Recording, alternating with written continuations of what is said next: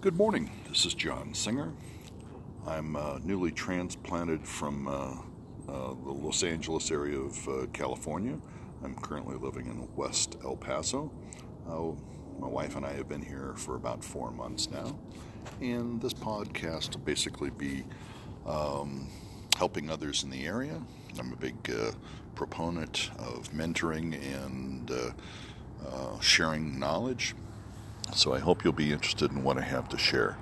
Uh, I'm an IT professional uh, specializing in uh, IT networks and security, but I also have uh, geek interests in things like, but not limited to, um, uh, security devices around the house. Uh, um, internet connected cameras, recording devices, low power um, lighting, um, LEDs, uh, that sort of thing.